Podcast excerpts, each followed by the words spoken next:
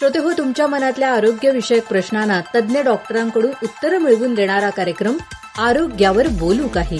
आरोग्यावर बोलू काही. पारिजात इंटरनेट रेडिओ चॅनेलवर.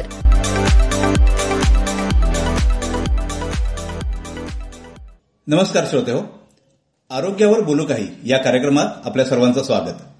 आज आपण जो विषय घेतलाय तो आहे सांधेदुखी. श्रोते हो हाडांचे आजार हे प्रत्येकाला कोणत्या ना कोणत्या रूपात होत असतात. तर आज आपण याच विषयाची अधिक सखोल माहिती घेणार आहोत. सांधेदुखी म्हणजे काय? संधिवात कशाला म्हणायचं? संधिदाह कशाला म्हणायचं? आणि किती लोक ह्या आजाराने त्रस्त आहेत आणि त्याच्यावर हे उपचार कसे केले जातात? ही सर्व माहिती आज आपण घेणार आहोत. रत्नागिरीतील अस्थिरोग तज्ञ डॉक्टर नितीन चव्हाण यांच्याकडून. नमस्कार डॉक्टर. नमस्कार. डॉक्टर जसं मी सुरुवातीला म्हटलं की प्रत्येक माणसाने केव्हा ना केव्हा हाडांचा आजार किंवा सांध्यांचं दुखणं हे सहन केलेलं असतं.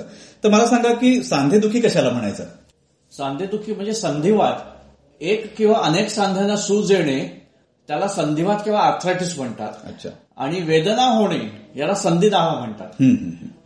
तज्ञांच्या मते भारतात जवळजवळ पंधरा टक्के म्हणजे एकशे ऐंशी दशलक्ष लोक या व्याधीने ग्रस्त आहेत.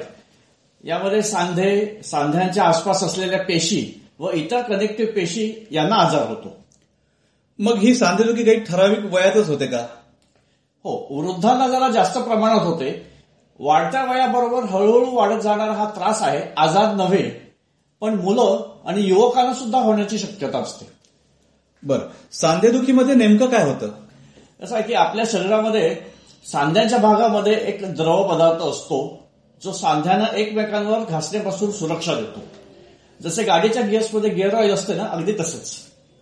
या द्रव पदार्थाचे प्रमाण जसं वय वाढतं तसं तसं कमी होत जातं. आणि हे कमी होत गेले की सांध्यांमधली जागा कमी होत जाते. त्यावरचा जो थर असतो आवरण असतं ते झिजून जातं. आणि सांधे संवेदनाक्षम बनतात.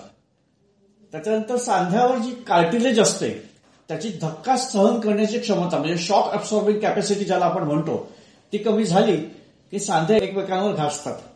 आणि सतत घासल्यामुळे ते कार्टिलेजला सूज येते आणि डिजनरेशन म्हणजे त्याचं इरोजन किंवा घर्षण व्हायला सुरुवात होते. बरं डॉक्टर सांधेदुखीचे प्रकार कोणते कोणते आहेत? सांधेदुखीचे बरेच प्रकार आहेत. Osteoarthritis rheumatoid arthritis gout ankylosing spondylitis reactive arthritis septic arthritis असे बरेच प्रकार आहेत. यातील ऑस्टिओआर्थरायटिस आणि रुमॅटॉइड आर्थरायटिस हे भारतात बऱ्याच लोकांमध्ये आढळून येतात. आता डॉक्टर मला असं सांगा की आपण सांगितलं की अनेक प्रकारचे सांधेदुखी आहे. मग ही सांधेदुखी कशा प्रकारची आणि त्याची लक्षणं ओळखायची कशी? संधिवाताच्या प्रकारात विविध प्रकारे लक्षणं दिसून येतात. पण प्रमुख अशी पाच लक्षणं आहेत. सांधे दुखणे म्हणजे एक सांधा दुखेल किंवा अनेक सांधे दुखतील. सांध्यात येणारी ताठरता म्हणजे स्टिफनेस सांध्यांना सूज येते. सांध्याजवळचा भाग लालसर होतो. आणि हालचाल करण्यात येणारा अडथळा म्हणजे रिस्ट्रिक्शन ऑफ मुवमेंट ज्याला आपण म्हणतो तसं. वारंवार उद्भवणाऱ्या सांधेदुखीकडे वेळीच लक्ष दिले नाही तर समस्या गंभीर होण्याची शक्यता नाकारता येत नाही. अच्छा. डॉक्टर मगाशी तुम्ही उल्लेख केलात की रोमॅटॉइड आर्थरायटिस आता हे रोमॅटॉइड आर्थरायटिस म्हणजे काय नेमकं? रुमॅटॉइड आर्थरायटिसमध्ये शरीरातील अनेक सांध्यांमध्ये तीव्र वेदना होतात. पॉलिआर्थालजिया म्हणजे एकापेक्षा अनेक सांधे ह्याच्यात इन्व्हॉल्ड असतात. सकाळी उठल्यावर सांध्यात ताठरता जाणवते म्हणजे त्याला मॉर्निंग स्टिफनेस असं आम्ही म्हणतो. कोणत्याही वयोगटात हा त्रास होऊ शकतो. मात्र यासाठी औषधोपचार बरीच वर्ष घ्यावी लागतात. यामध्ये सांध्यानं आलेली सूज थकवा ताप किंवा भूक कमी लागणे ताठरता अनेक सांधे दुखणे आणि मानसिक अस्वस्थता ही त्याची प्रमुख लक्षणं आहेत. इतर अवयवांमध्ये सुद्धा या रुमॅटॉइड आर्थरायटिसची लक्षणे दिसतात. म्हणजे त्वचा किंवा डोळ्यांमध्ये हा दिसतो त्रास फुफ्फुस हृदय किंवा किडनीमध्ये हा त्रास दिसतो आणि रक्तवाहिन्यांमध्ये. आता रुमॅटॉइड आर्थरायटिसचं प्रमाण हे गुडघे बोटे आणि हात या सांध्यांमध्ये जास्त असते. आणि महिलांना पुरुषांपेक्षा तिप्पट प्रमाणात हा त्रास होतो. अच्छा. ह्याच्यात असं असतं की रोगप्रतिकार शक्ती शरीरातली जी असते जी चुकीच्या पद्धतीने शरीरातील नॉर्मल पेशींवर हल्ला करते त्यामुळे सांध्याच्या आवरणाला इजा होते. डॉक्टर दुसरा प्रकार एक तुम्ही मगाशी उल्लेख केला ऑस्टिओ आर्थरायटिस तर ऑस्टिओ आर्थरायटिस कोणाला होतो? ऑस्टिओआर्थरायटिस मुख्यत्वे वाढणारे वय शरीराची हालचाल व शरीराची झीज झाल्यामुळे यामुळे साधारण पन्नाशी नंतर हा आजार किंवा त्रास उद्भवतो. पुरुषांपेक्षा महिलांना हा त्रास जास्त जाणवतो.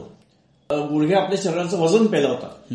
तर भारतीय पद्धतीप्रमाणे टॉयलेटला बसणे किंवा मांडी घालून खाली बसणे या दोन्ही क्रियांमध्ये उठण्याच्या वेळेला गुडघ्यांवर येणारा ताण आणि वजन त्याच्यामुळे सांध्यांची झीज जास्त प्रमाणात होते. आणि मी मगाशी सुरुवातीला म्हटल्याप्रमाणे की त्याच्यावरचं आवरण झिजून गेलं किंवा त्यातलं वंगण कमी झालं तर सांधे किंवा ती हाडं एकमेकांवर घासतात आणि त्याच्यामुळे वेदना होतात आणि त्याला सांध्याला सूज येते. भारतात जवळजवळ चाळीस टक्के लोकांना हा ऑस्टिओआर्थरायटिसचा त्रास असतो. अच्छा. डॉक्टर तुम्ही गाऊटचा उल्लेख केला मगाशी. गाऊट म्हणजे काय? शरीरात युरिक ऍसिडचं प्रमाण वाढते त्याच्यामुळे गाऊट होण्याची शक्यता असते. आणि यात सांधे हृदय किडनी या विविध अवयवांवर परिणाम होतो.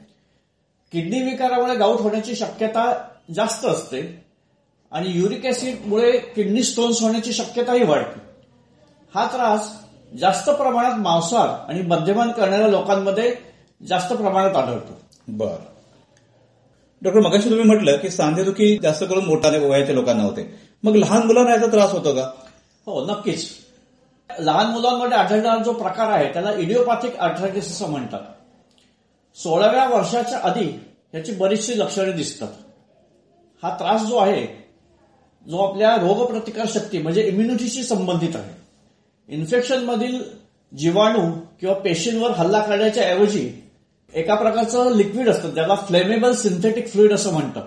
तर ते त्याच्याऐवजी निरोगी पेशींवर हल्ला करून त्याचं नुकसान होतं. आणि या फ्लुइडमुळे विविध सांध्यांची हानी होते. म्हणजे त्याच्यात कसं होतं की अंगावर असं रॅश येणे भूक कमी लागणे खूप ताप येणे सांधे गरम होणे किंवा सांध्यानं सूज येणे अशा विविध प्रकारची लक्षणं त्याच्यात दिसतात.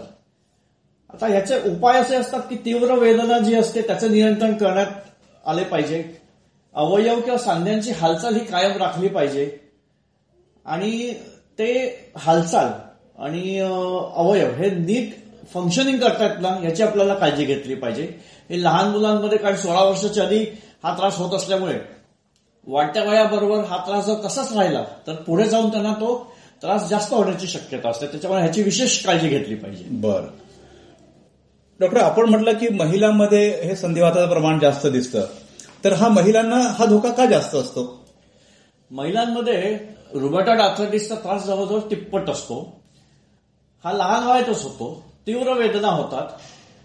आणि साठ वर्षांवरील जवळजवळ अठरा टक्के महिलांमध्ये संधिवात असतो. ह्याचं कारण तीन किंवा चार वेगवेगळ्या प्रकारची आहेत. रिॲक्टिव्ह इम्युनिटी असल्यामुळे रोगप्रतिकार शक्ती संबंधित आजार महिलांमध्ये जास्त होतात. हार्मोन्समुळे रुमॅटॉइड आर्थरायटिसचा धोका वाढतो.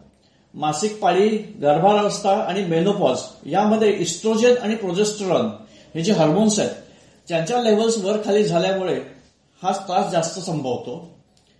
महिलांचे हिप्स म्हणजे खुबे जे असतात ते रुंद असल्यामुळे गुडघ्याच्या अलाइनमेंटवर परिणाम होतो त्याच्यामुळे झीज जास्त होते. आणि गर्भवती महिलांमध्ये वजन वाढलेलेच असते. आणि बाळाच्या जन्मानंतर रुमॅटॉइड आर्थरायटिसची लक्षणं जास्त प्रमाणात दिसू लागतात. त्याच्यामध्ये गुडघा मणका आणि पाठीत वेदना होणे अशा प्रकारची लक्षणं असतात. बरं. डॉक्टर सांधेदुखी आणखी कशा कशा कारणामुळे होते? वाढत्या वयानुसार होणारी झीज सोडून सांधेदुखी समजा सांध्याला मार लागलेला आहे किंवा सांध्याची शस्त्रक्रिया झालेली आहे किंवा आमवाद ज्याला म्हणतो तसं काही प्रकार असेल स्थूलता वजन वाढलं की त्याचा भार सगळा गुडघ्यांवर येतो त्याच्यामुळे सांधेदुखीला चालना मिळते. आणि विशिष्ट व्यवसायामुळे सांध्यांचा अतिवापर जो होतो म्हणजे बऱ्याच वेळेला स्पोर्ट्स इंजुरीज ज्याला म्हणतो त्या बऱ्याच प्रमाणात होतात. हे असे विविध कारणं आहेत. वाढत्या वयाचे कारण सोडून. अच्छा. डॉक्टर ही सांधेदुखी काही विशिष्ट ऋतूमध्ये होते का? हो सांधे दुखण्याचं प्रमाण सकाळी किंवा पहाटे वातावरणात जेव्हा गारवा असतो त्यावेळेला जास्त प्रमाणात होतो. म्हणजे थंडीच्या दिवसात म्हणजे सध्या आपल्याकडे थंडी बऱ्यापैकी पडलेली आहे. त्याच्यात हो. सकाळी आपण जेव्हा उठतो तेव्हा अ, साधारण एक चाळीस किंवा पन्नासीच्या वर्षाच्या पुढे जे वयोगटातली लोक असतात त्यांना उठल्यावर सकाळी आम्ही ज्याला मॉर्निंग स्टिफनेस म्हणतो म्हणजे सांधे आखडून जखडून जातात. एकदा तुम्ही उभं राहून कामं करायला सुरुवात केली शिरा वगैरे मोकळ्या झाल्या की मग तो फारसा त्रास जाणवत नाही. हा विशिष्ट आजार हा हिवाळा किंवा थंडीच्या सीझनमध्ये हा जास्त प्रमाणात आढळतो. बर. डॉक्टर सामान्य माणसाला जरी सांधेदुखी झाली तर त्याने काय करावं किंवा त्याचं निदान कसं करायला केलं जातं?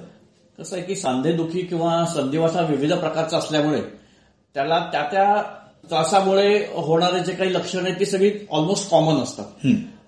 पण प्रत्येकाचं औषधोपचार किंवा त्याचं ट्रीटमेंट जी असते ती थोडी वेगळ्या प्रकारची असते. त्याच्यामुळे त्यातलं नक्की संधिवात कुठल्या प्रकारचा झालाय हे शोधणं गरजेचं असतं. त्यासाठी डॉक्टरांना भेटून काही विशिष्ट तपासण्या करायला सांगतात. म्हणजे काही वयोगटानुसार होणारे जे काही संधिवात असतात त्याच्यामुळे त्या प्रकारच्या पेशंटचे वय आणि लक्षणं याची सांगड घातली जाते. बाकी काही शारीरिक व्याधी आहेत जसं मधुमेह असेल थायरॉइड असेल ब्लड प्रेशर असेल ते नियंत्रणाखाली आणून सजेशन देतात ते त्याच्यावर उपचार करण्याचे. काही विशिष्ट रक्त तपासण्या असतात जसं रुमॅटॉइड आर्थरायटिस फॅक्टर ज्याला म्हणतो की सीआरपी आहेत किंवा काही युरिक ऍसिड लेवल्स मगाशी म्हटल्याप्रमाणे त्याचं चेक केलं जातं. आणि काही प्रमाणात एक्सरेच्या तपासण्या सजेस्ट केल्या जातात. त्याच्यावरनं सांध्याची झीज साधारण किती झाली किंवा काय प्रमाणात झाली हे आपल्याला दिसून येतं. बरं. डॉक्टर या सांधेदुखीमध्ये उपचार पद्धती कोणती अंमलात आणली जाते? ह्याला उपचार करण्याच्या पद्धती वेगवेगळ्या प्रकारच्या आहेत. कारण कोणतीही एक विशिष्ट किंवा स्पेसिफिक उपचार पद्धती नसते. त्याच्यामध्ये प्रामुख्याने तीन प्रकारचे उपचार पद्धती असतात. एक तर औषधोपचार असतो.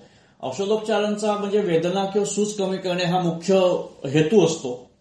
आणि एखाद्या पेशंटला जसं काही कुठले सूट होतील किंवा त्याला कुठला फरक पडेल या हिशोबाने ते औषधोपचार दिले जातात. सर्वात महत्वाचं म्हणजे वजन कमी करण्याचा सल्ला दिला जातो. म्हणजे त्याच्यासाठी आहार आणि व्यायाम हे साधारण महत्वाचं असतं. जीवनशैलीमध्ये बदल थोडासा करावा लागतो. म्हणजे आपण भारतीय पद्धतीप्रमाणे मगाशी म्हटल्याप्रमाणे मांडी घालून खाली बसणं किंवा भारतीय पद्धतीप्रमाणे टॉयलेटला बसणं. हे जे काय हे थोडेसे बदल करायला लागतात. कारण जसं जसं वय वाढत जातं तसं तसं खाली बसण्याची किंवा खाली बसून उठतानाची जी काही प्रक्रिया असते त्याच्यात वेदना असह्य होतात. एखादा आधार घेतल्याशिवाय वरती उठता येत नाही. त्याच्यानंतर काही ठराविक व्यायाम आहेत. वॉकिंग आहे किंवा इतर काही व्यायाम आहेत. तसे करावे लागतात. ह्याच्यासाठी तुम्हाला तुमचं अस्थिरोग तज्ञ आणि फिजिओथेरपिस्ट यांच्याशी सल्ला मसलत करून कुठले व्यायाम करायचे आणि किती प्रमाणात करायचे? कारण काही वेळा काय होतं की प्रमाणाबाहेर काही गोष्टी केल्यानंतर त्याही धोकादायक होऊ शकतात. बरोबर आहे. आणि दुसरं लक्षात ठेवायला पाहिजे की वेदना होत असल्या तरी सुद्धा व्यायाम आणि हालचाल ह्या सुरू ठेवाव्या लागतात. आपण म्हटलं की मला दुखतंय. मग चार दिवस मी काय अ, जात नाही. तर तुमचे सांधे आखडायला सुरुवात होते आणि मग ते एकदा सवय लागलेली जी असते ती पुन्हा सुरू करायची म्हटलं की त्रास होतो. श्रोते हो सांधेदुखी या विषयावर आज आपण रत्नागिरीच्या डॉक्टर नितीन चव्हाण यांच्याकडून माहिती घेतली. श्रोते हो अजूनही काही मनात प्रश्न आहेत की जे डॉक्टरांना विचारायचे पण आपल्याला वेळेची मर्यादा आहे त्यामुळे आज आपल्याला इथेच थांबावं लागतंय. पुढच्या भागामध्ये आपण पुन्हा डॉक्टर नितीन चव्हाण यांना भेटून आणखी काही प्रश्नांची माहिती करून घेणार आहोत. धन्यवाद डॉक्टर. धन्यवाद. श्रोते हो याविषयी आपल्याला काही शंका असेल किंवा काही प्रश्न विचारायचे असतील तर आपण रत्नागिरीचे श्रीकृष्ण जोग यांच्याशी eight nine seven five seven six six six zero three. Number परत सांगतो. Eight nine seven five seven six six six zero three. या नंबरवर संपर्क साधू शकता. धन्यवाद. आरोग्यावर बोलू काही. आरोग्यावर बोलू काही.